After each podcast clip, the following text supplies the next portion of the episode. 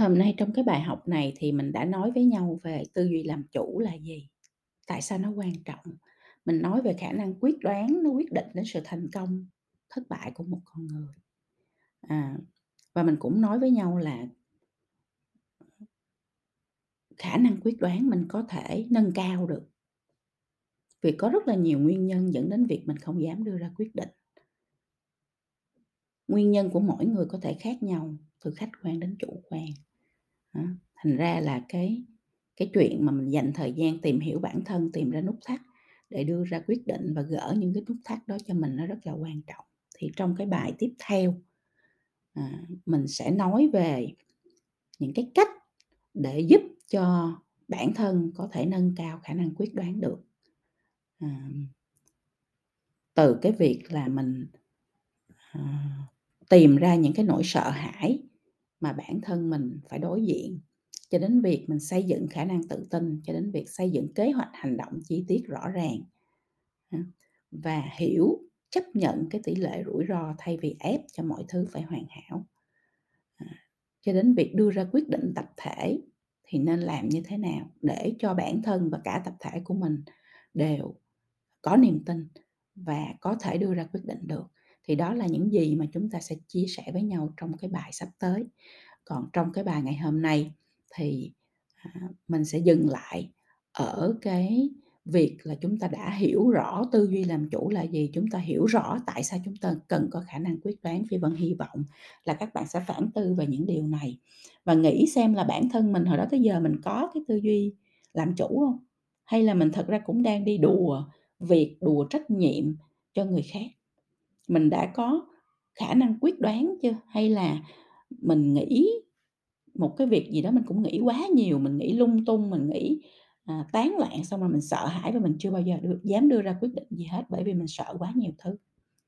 Các bạn hãy nghĩ về cái hành trình vừa qua của mình và đánh giá xem tư duy làm chủ của mình nó tới đâu khả năng quyết đoán của mình nó tới đâu và hiểu rất rõ là mình còn phải rèn luyện nó nhiều như thế nào để mình mới có thể lấy cái đó làm cái nền tảng để xây dựng nội lực.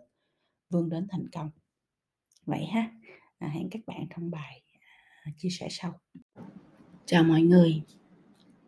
Hôm qua thì vị Vân nhận được một cái à, thư tâm sự rất là dài của một bạn U40 cũng đã đi làm và ở giữa của của cái hành trình sự nghiệp của mình rồi. Sau khi mà bạn nghỉ công ty cũ sau một sau rất là nhiều năm gắn bó thì bạn đi tìm một cái môi trường mới. À,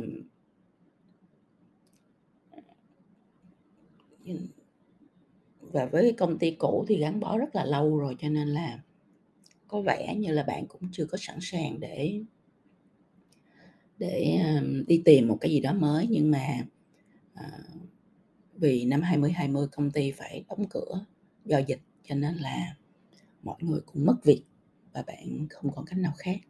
Bạn cũng ở nhà hưởng lương thất nghiệp được một năm à, và sau đó thì đi làm lại. Nhưng mà vấn đề của bạn là khi bạn thay đổi sang à, một môi trường mới thì bạn thay đổi ba công ty khác nhau và đều không có cảm thấy mình phù hợp về văn hóa hay là về à, à, thời gian làm việc vân vân. Môi trường với ba công ty mới này cả. À, cho nên là à, bạn rất là khoan mang không biết là như vậy thì vấn đề là do mình hay vấn đề là do cái gì? Ừ, và ở cái độ tuổi mà U40 thì nó cũng khá áp lực về chuyện gia đình rồi chuyện công việc à, và à, thời gian dành cho gia đình và công việc nó cần phải được à, cân bằng như thế nào. Thì bạn có một cái câu hỏi đó là, có phải ở độ tuổi này khó thích nghi ở môi trường mới hay sao, cô nhỉ? Em chỉ mong một công việc nhẹ nhàng, không cần lương cao, vì cần thời gian dành cho gia đình. Em cứ phân vân sợ đổi việc nữa vì thì có gắn bó được với công ty mới nữa hay không hay là nhảy hoài nhảy mãi yên không, không yên một chỗ ờ, thì bạn xin lời khuyên à, là bây giờ bạn cần phải làm như thế nào? À, cảm ơn cô đọc những dòng tâm sự dài dòng này, em chúc cô buổi tới thật an vui. à, thì đó là cái cái, thắc mắc của, một bạn đi làm ở cái độ tuổi U40.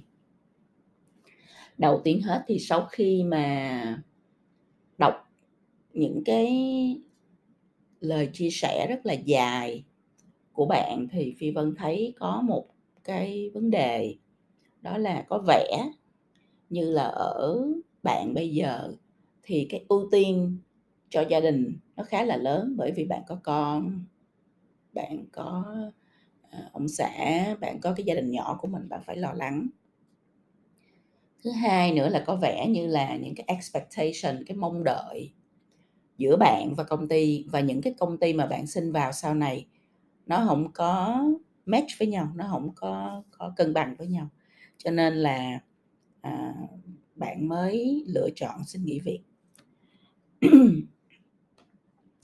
Thì dựa trên những cái những cái những cái hiểu biết đó của chị Phi Vân thì chị Phi Vân nghĩ là, à, bạn nên tư duy lại, à, những cái việc sau đây. Thứ nhất á là tư duy lại về cái ưu tiên quan trọng của bạn trong cuộc đời và trong cái thời đoạn này của cuộc đời. Hỏi mình câu hỏi ưu tiên quan trọng trong đời tôi hiện nay là gì? Bạn phải nhớ là trong một cuộc đời thì không bao giờ tại bất kỳ thời điểm nào mà chúng ta có 2, 3, 4 ưu tiên một hết. Tất cả chúng ta đều phải rất rõ ràng là trong giai đoạn này của cuộc đời tôi, dụ 2 năm, hay 3 năm, hay 5 năm này thì điều gì là ưu tiên quan trọng nhất? Nó chỉ có một thôi. Nó có thể là gia đình, nó có thể là công việc, nó có thể là phát triển bản thân, nó có thể là đi chơi, nó có thể là, uh, học một cái ngành khác, whatever, cái gì cũng được. Cái gì á thì nó là nó tùy vô cái hoàn cảnh và cái, à, mong muốn của bạn. Nhưng mình phải rất rõ là trong thời đoạn này của cuộc đời, cái gì là ưu tiên số 1 của mình. Ví dụ như đối với chị Phi Vân trong thời đoạn này của cuộc đời, ưu tiên số 1 là bạn teen. Thì tất cả những gì mà chị Phi Vân làm sẽ là những gì cần làm cho bạn tin là ưu tiên số 1 hết. Tất cả những thứ còn lại là những ưu tiên phụ.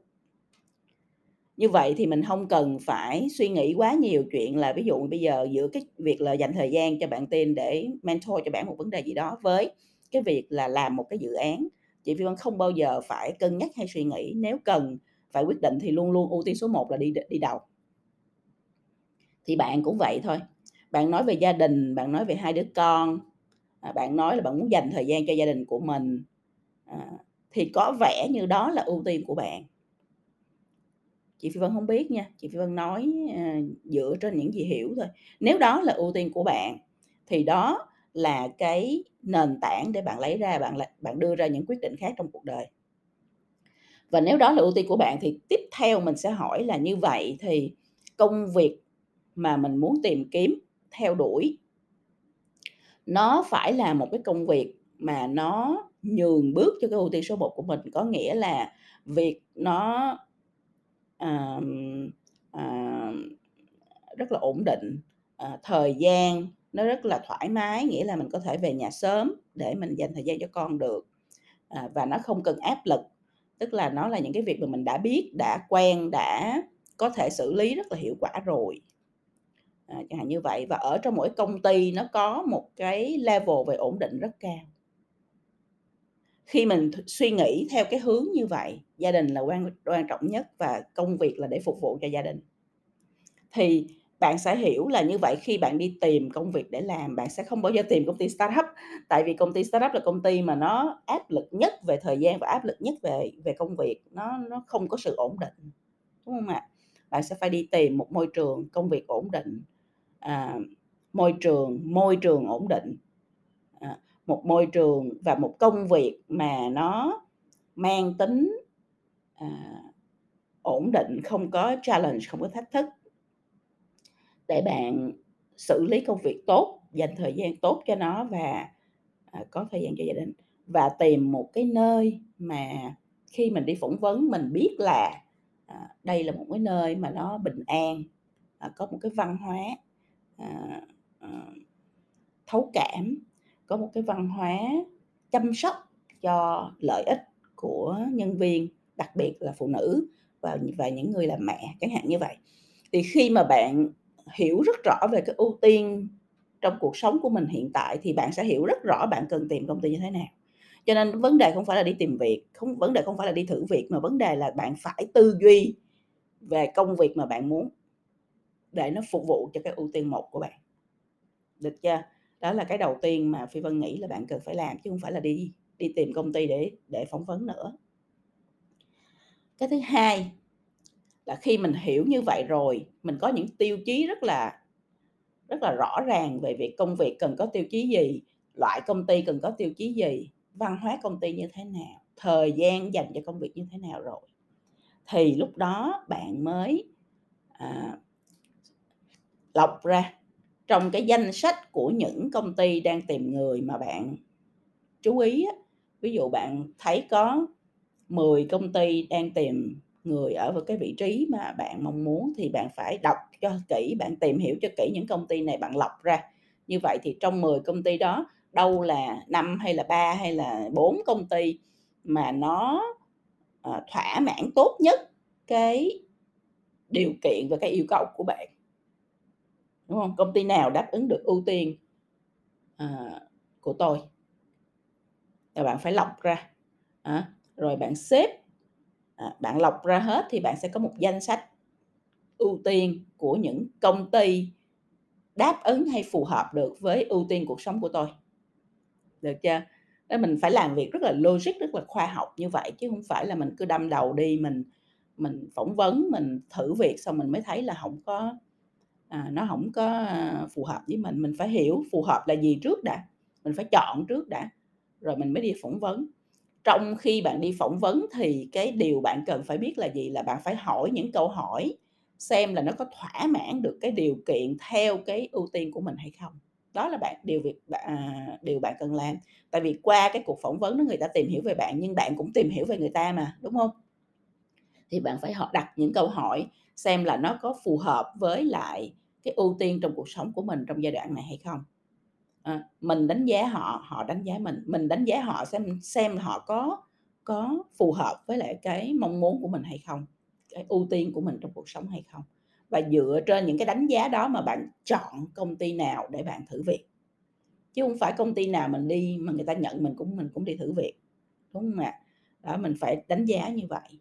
Và cuối cùng á là mình sẽ ưu tiên cho những cái công ty mà nó ví dụ bạn đi đi phỏng vấn 5 cuộc trong list các công ty mà bạn nghĩ là nó phù hợp với lại chế độ ưu tiên của mình. Thì năm cái cuộc phỏng vấn đó xong bạn về bạn phải làm lại thêm một chuyện nữa đó là bạn phải xếp thứ tự ưu tiên của những công ty ưu tiên.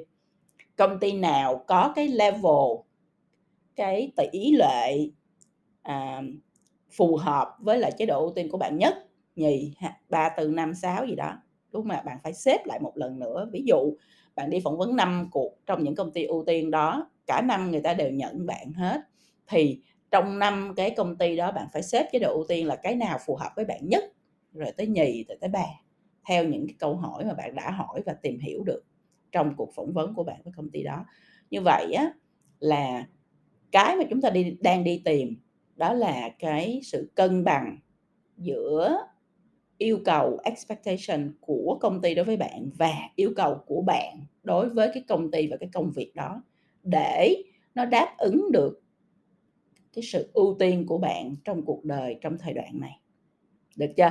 Là mình sẽ đi họ đặt câu hỏi và và làm rất là logic như vậy để tìm ra được cái môi trường mà nó nuôi dưỡng được cho cái sự ưu tiên của bạn trong cuộc sống, à, và giúp cho bạn vừa cân bằng được cuộc sống của mình, vừa có công việc để làm phù hợp với lại cái yêu cầu về thời gian, yêu cầu về, à, ưu tiên của bạn trong cái thời đoạn này của cuộc đời. Đó, Thì đó là ba cái điều mà chị Phi Vân muốn chia sẻ với bạn để bạn suy nghĩ lại, à, sắp xếp lại và tư duy lại trước khi bạn lại tiếp tục đi phỏng vấn và đi tìm công ty mới ha. Ba điều mình đã chia sẻ là gì? Một, ưu tiên quan trọng trong đời tôi hiện nay là gì? Hai, công ty nào đáp ứng được ưu tiên, à, quan trọng này của tôi? Và ba là tôi sẽ sắp xếp, à, danh sách ưu tiên của các công ty ưu tiên trước khi tôi đi, à, phỏng vấn và sau khi tôi đi phỏng vấn để chọn ra công ty phù hợp nhất. À, chúc cho bạn là sẽ, à, đi qua được những cái khó khăn hiện tại, những cái hoang mang trong hiện tại và tìm ra được được cho mình cái hướng đi, cũng như tìm ra được cho mình một cái công việc và một cái môi trường nó phù hợp nhất với lại cái chế độ ưu tiên của bạn hiện nay để bạn, à, được bình an, à, được hạnh phúc và vui vẻ hơn.